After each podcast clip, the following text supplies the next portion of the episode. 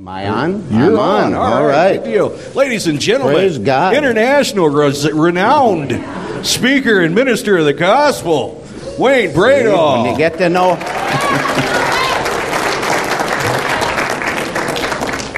I was hoping for a very good introduction, thank you, because I remember one that you gave earlier this month, so. But praise God. I thank you for the privilege of being able to speak to you this morning. And um, one day I was sitting right over there, and I knew I was going to be speaking eventually because they got a lineup, right, Pastor Greg? And so I was sitting over there, about where Adam is, my son, and I looked up, and just God kind of gave me a picture of me up here in a suit, seeing myself in a suit. And I thought, that can't be God. but it was God. And um, so he, I want to give an illustration this morning. Um, you know, we're to put on our best, right, for God. We're to put on Christ.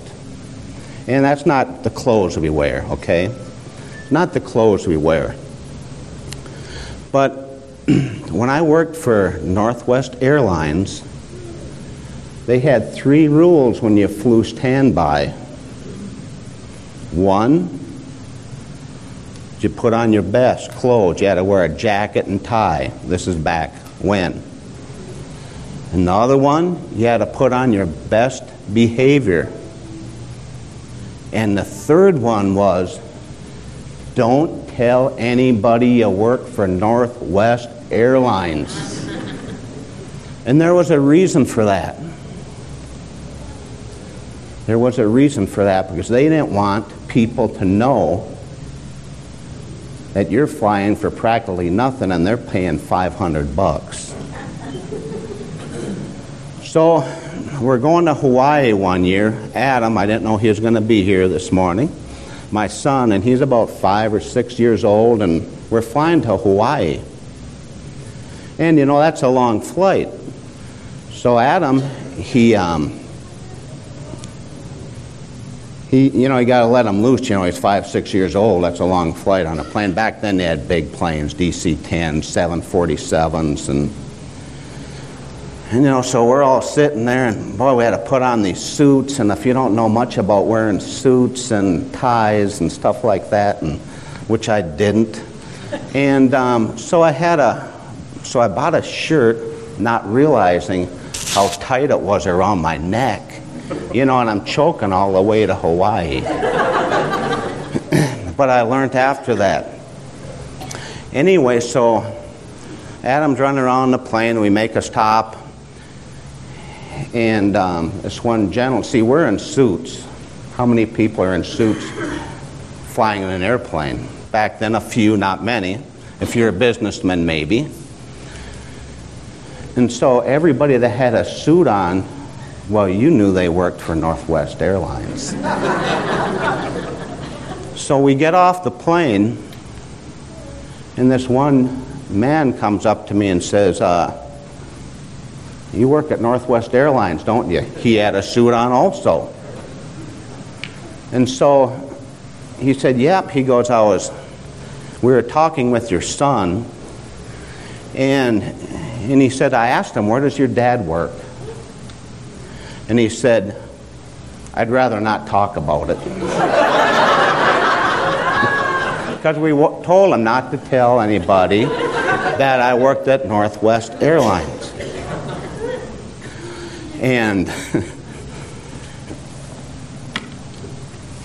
hallelujah, praise God.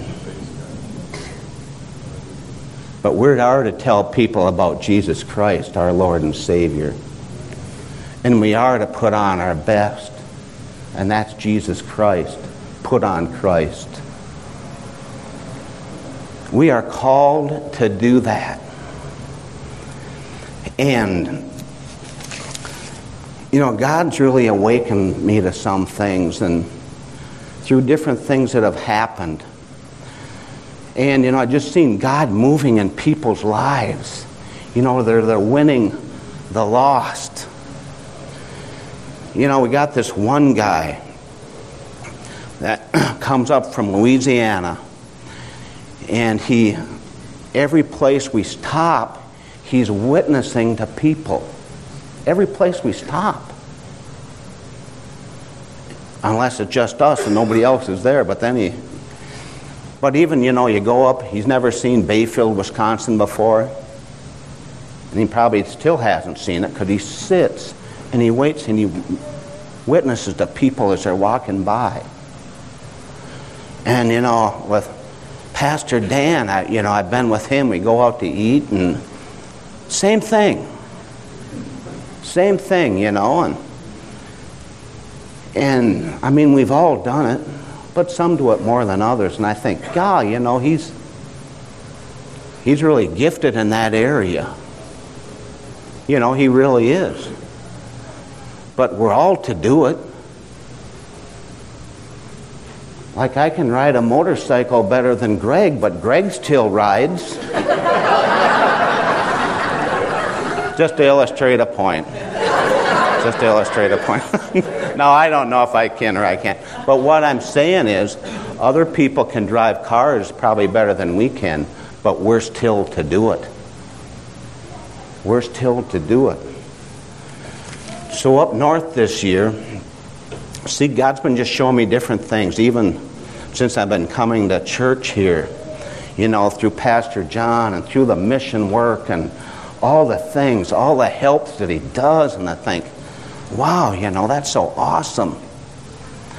And I think of the multiplication, you know, of the, the souls being saved throughout the world.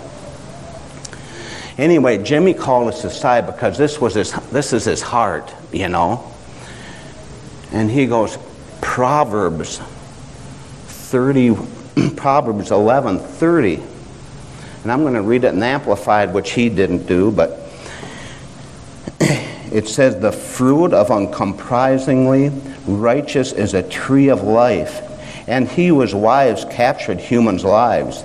For God is a fisher of men who gathers and receives them for eternity. What a privilege that is. That God would use me or God use someone to speak to me. You know, that's an honor. And I was talking to my wife on the way home. I thought, I'm losing focus here because of all these things that are happening. I don't do that witnessing as much as I used to do. That's our job. Amen? Jesus said, Come and follow me. They dropped their nets and they followed him. It wasn't the first time that they heard. They, I'm sure they heard, heard him speak before. But none of us might have followed him right away either. But eventually we did as we found out more about him. Amen? Fishers of men. In first and second Corinthians, we can turn there. Second Corinthians 5.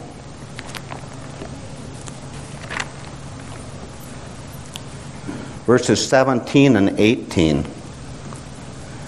Therefore, if anyone is in Christ, he is a new creation. Old things have passed away, and behold, all things have become new. Now, all things are of God, who has reconciled us unto himself through Jesus Christ, and has given us the ministry of reconciliation. So that's our ministry, right? We all have that ministry. We're all to do it not just the ones that do it so better than us. Amen. But we're to do it. And and yeah, I remember when I was young in the Lord, and I remember that well, one time sitting in Maranatha House in River Falls, Wisconsin, and Pastor Dan asked for someone to help counsel at a lunchroom thing at the having at the high school. And he goes, just looking for a, a vessel to use. So I raised my hand. I didn't know what I was doing. Amen. But you know, God meets you where you're at. So we all go up when they do the altar call. and okay, you take this group, you take this one, you take. So I ended up with an eight year old Baptist. His father was the preacher in River Falls, Wisconsin. God met me where I was at. but I want to tell you another thing that, you know, sometimes we get the unction of the Holy Ghost to go witness to somebody. Again, I was young in the Lord. And I and I got that. We were riding motorcycles that day. And I seen him in the parking lot in the truck. And the Lord told me, go and witness to him. So, you know, we use our faith for a lot of things, right? For healing, for, you know, finances, for jobs, for, we use it for a lot of things. We can use our faith also to step out and win souls for the kingdom. Anyway, so I remember when Peter got out of the boat, if that's you, Lord, command me to come. And Peter got out of the boat. And Peter walked on water for a while. And all of a sudden, he seen the storms and things, and what he started doing, he started sinking and crying out for help, and Jesus grabbed his hand and helped him. So I'm going over to this man, and on the way over, I started sinking. And I did small talk to this man, and I walked away. I did not witness to him. I didn't spread the good news. I know one thing, I never wanted to feel like that again when I walked away. And I had an unction of the Holy Ghost to go do it. I don't know if fear got in my way, I don't remember, but I do remember that I did not witness to him. So I don't know what happened to the man. We hear stories, right? I don't know what happened.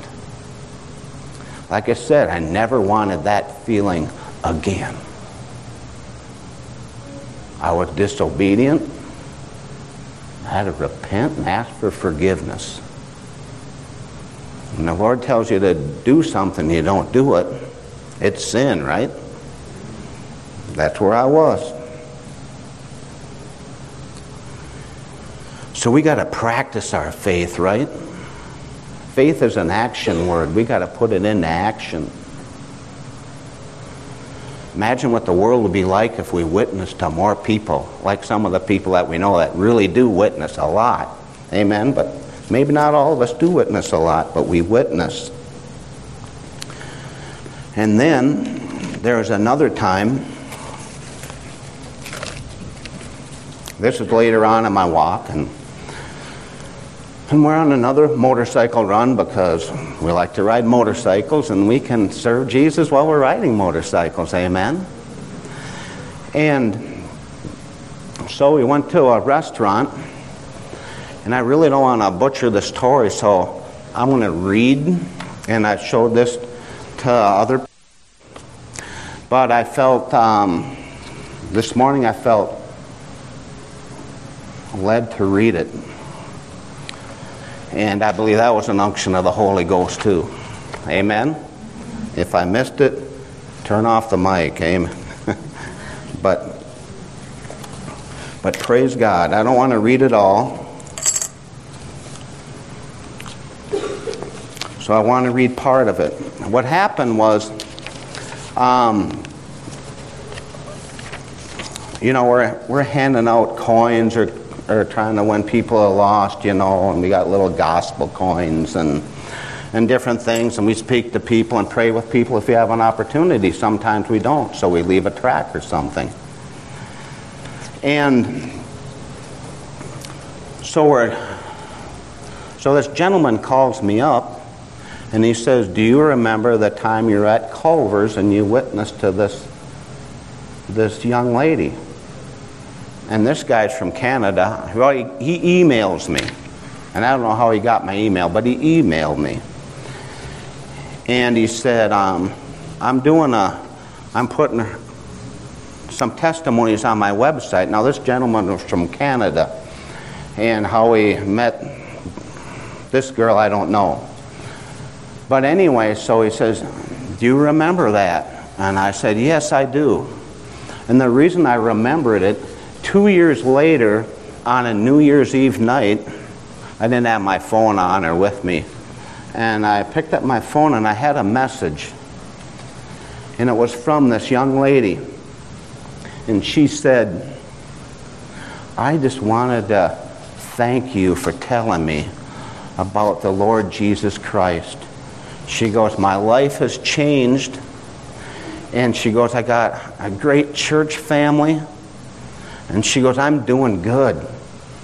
You know, or whatever. Something along them lines. That's why I brought this so I so I don't goof up the rest of it.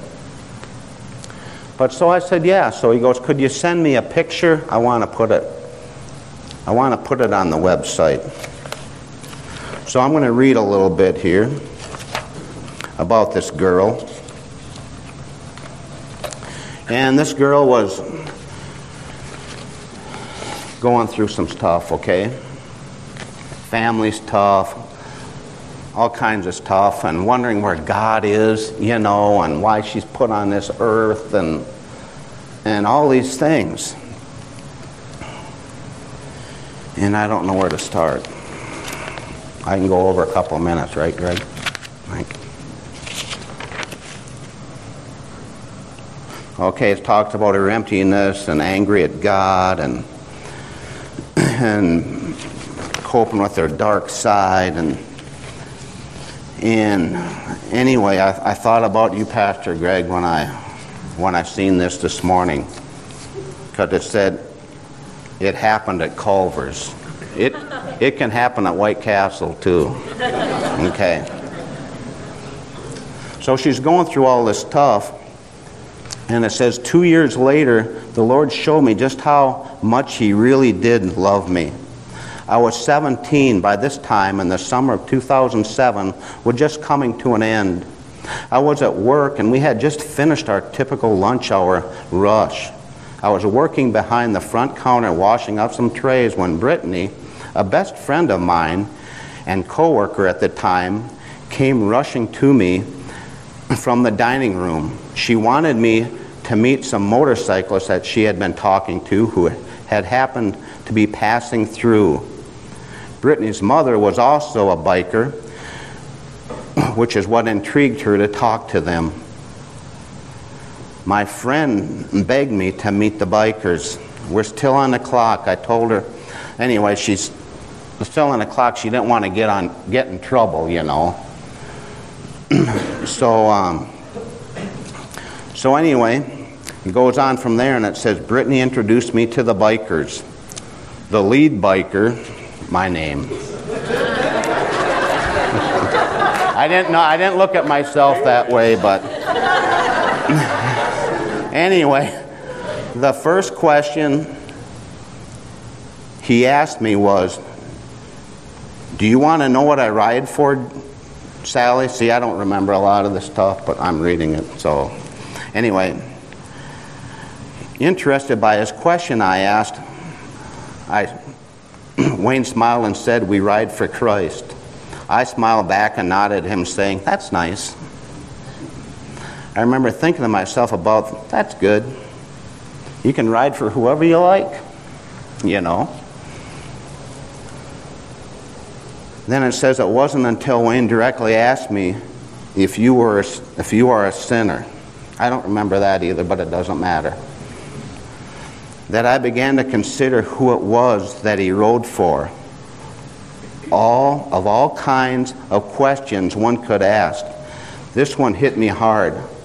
How is it that this man who doesn't even know me knows the burden I carry around? Could he see it in my countenance or in my expression somehow? How did he know that my shortcomings, my failures, and my heavy load, immoral sin, troubled me so strongly? Didn't have a clue. God did.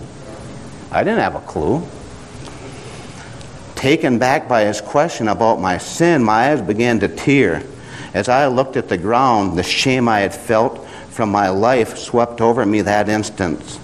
Although no one had ever taught me the Ten Commandments, my conscience told me what sin was. When I had bad things like lying and to my parents, going to parties, drinking, I knew that was sinful and immoral. So the biker's question, Are you a sinner? I replied, I've done some really bad things I wish I could take back. Wayne soon asked, What if I told you that you could be forgiven with I am sure? with I am sure into my eyes, I looked back at him and said, I would love that.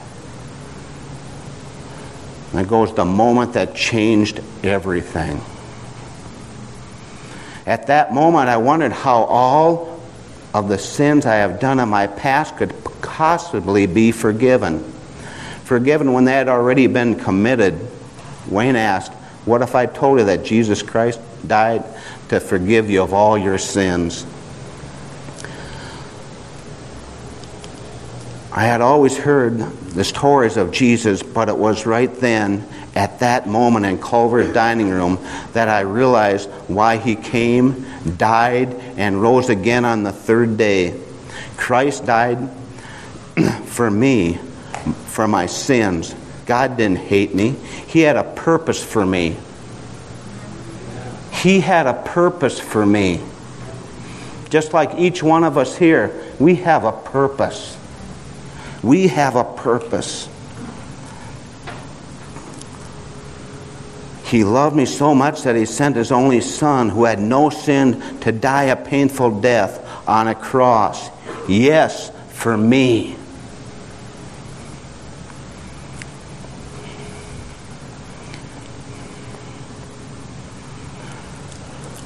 What kind of love is this? That the one who would give his own life to save an undeserving sinner from the burden and penalty of my own sinful way. I had finally realized and truly felt what love was.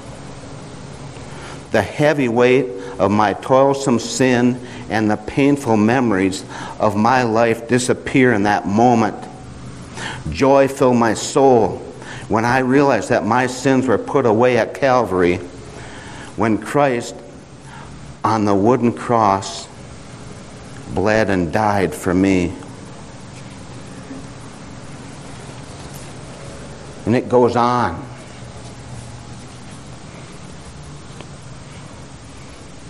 God's been doing all these things,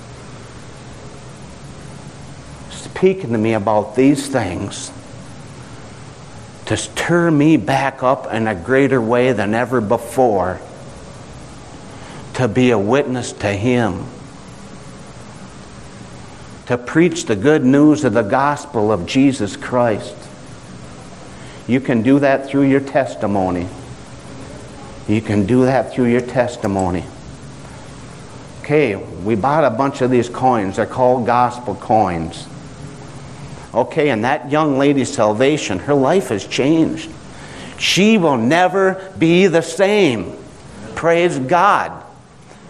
Never. And so a guy who produced this coin had a part in this salvation of this young lady.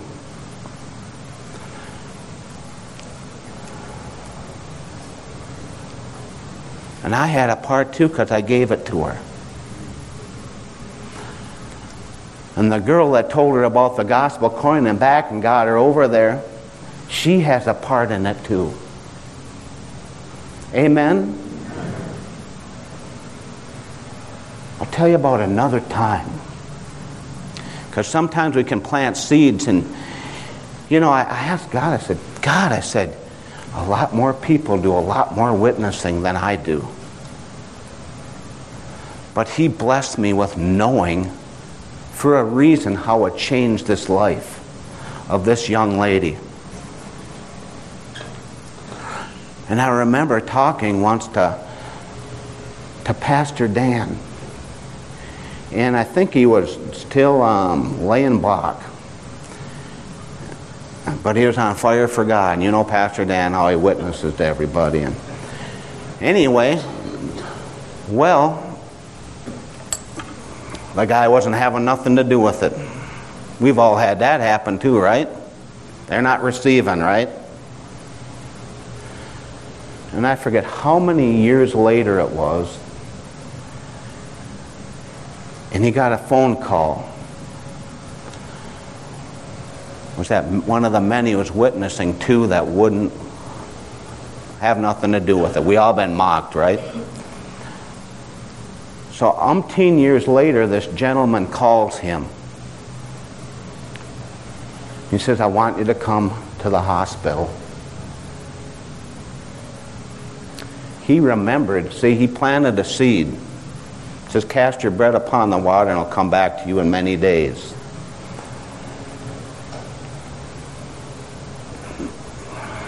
And he went to that hospital and he prayed with that man to receive the Lord Jesus Christ as his personal Savior and Lord.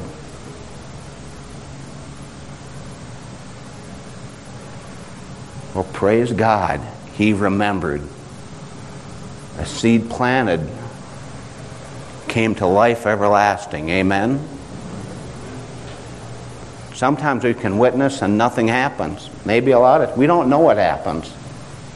We don't know if we're the ones planting the seed or the ones watering it. You know, we don't know.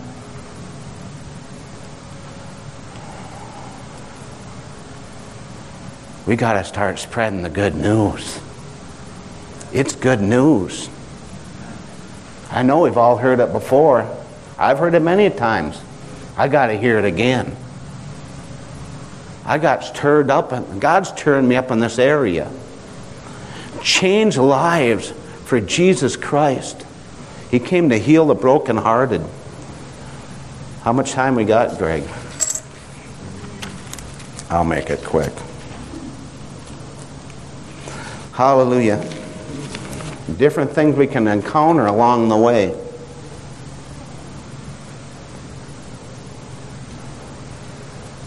In Acts 4:12 it says, "And there is salvation in any other, for there is no name, for there is no other name under heaven given among men which shall be saved." The only way through the Father is Jesus Christ.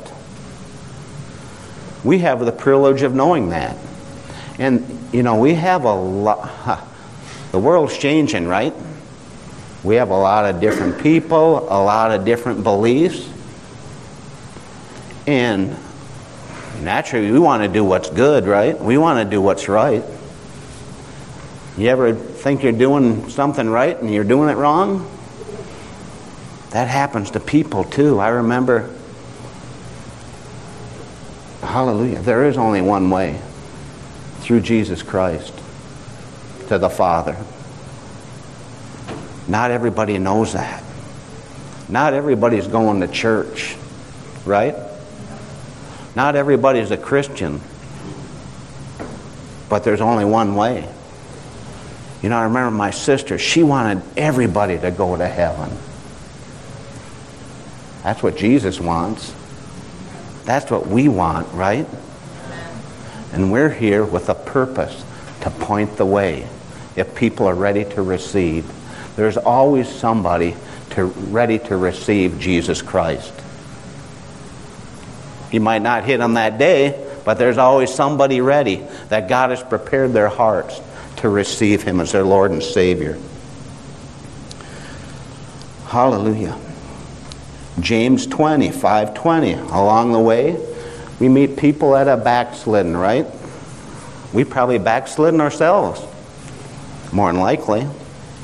Says 520 in James, Brethren, if any among you wanders from the truth and someone turns him back, let him know that he who turns a sinner from the error of his way will save a soul from death and cover a multitude of sins. Wanders away. Probably a different doctrine, different teaching, right? That can happen if you're looking at things intellectually, right? Not spiritually.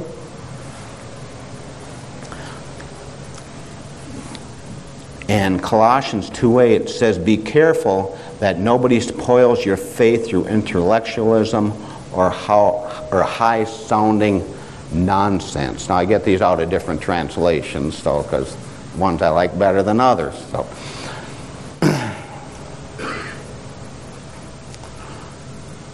But you see, you get out of school, you get amongst a whole bunch of people. I knew, well, I know some people here.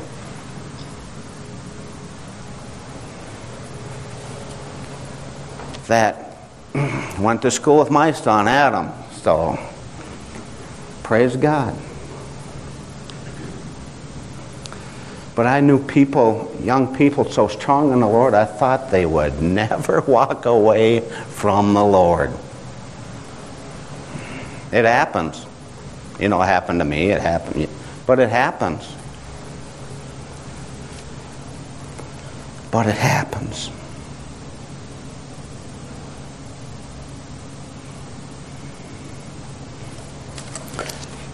And it's kind of a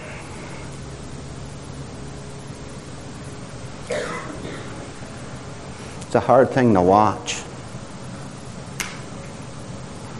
But it's a joyful thing to watch when they come back, amen, or they get straightened back out. And what it says, I don't have the scripture, it says that they will not be snatched out of my hand. It says, You and your household will be saved. Amen? So praise God. We're going to turn to, well, maybe we are. I'm going to sk- skip a bunch of it because, but I don't want to skip this. Let's turn to, um, do I want to go here?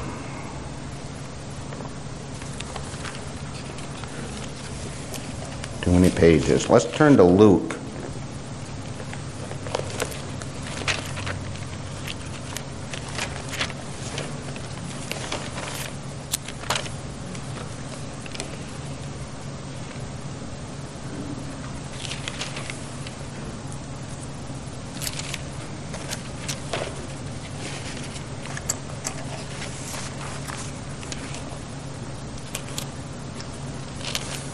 I think it's 20 but it might not be.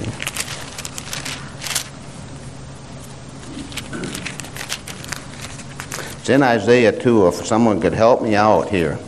Um, whereas I've, I've anointed you to preach the gospel. Amen?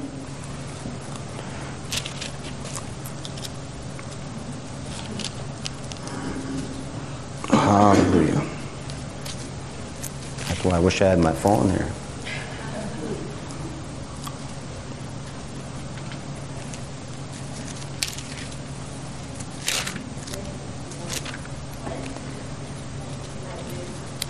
Hmm? Isaiah? Okay, we'll go to Isaiah. It's in Luke too. Luke 4:18. I was past that. Thank you.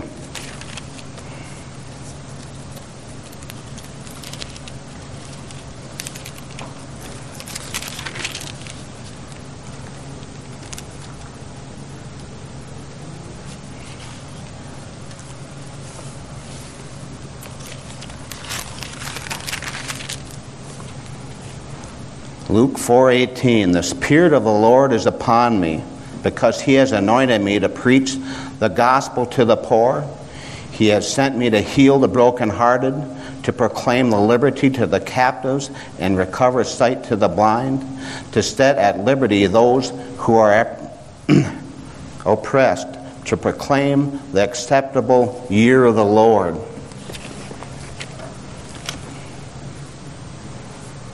That's us. That's what we do. That's what we do. That's our purpose, one of our purposes. I'm just going to close with a prayer. Father God, we just um, thank you for this opportunity, Lord. And Father, I'm just thank you for stirring me up in this area, Lord. And Father God, I pray that others would be stirred up, Lord. And Father God, that you'd bring people along our path, Lord.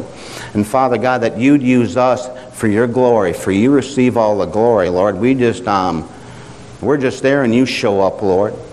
Father God, we just pray right now, Lord, that we'd be a witness and we winning souls into the kingdom of God. And we thank you for that anointing that you have placed upon us to do exactly that. In Jesus' name, amen. Amen. Hallelujah.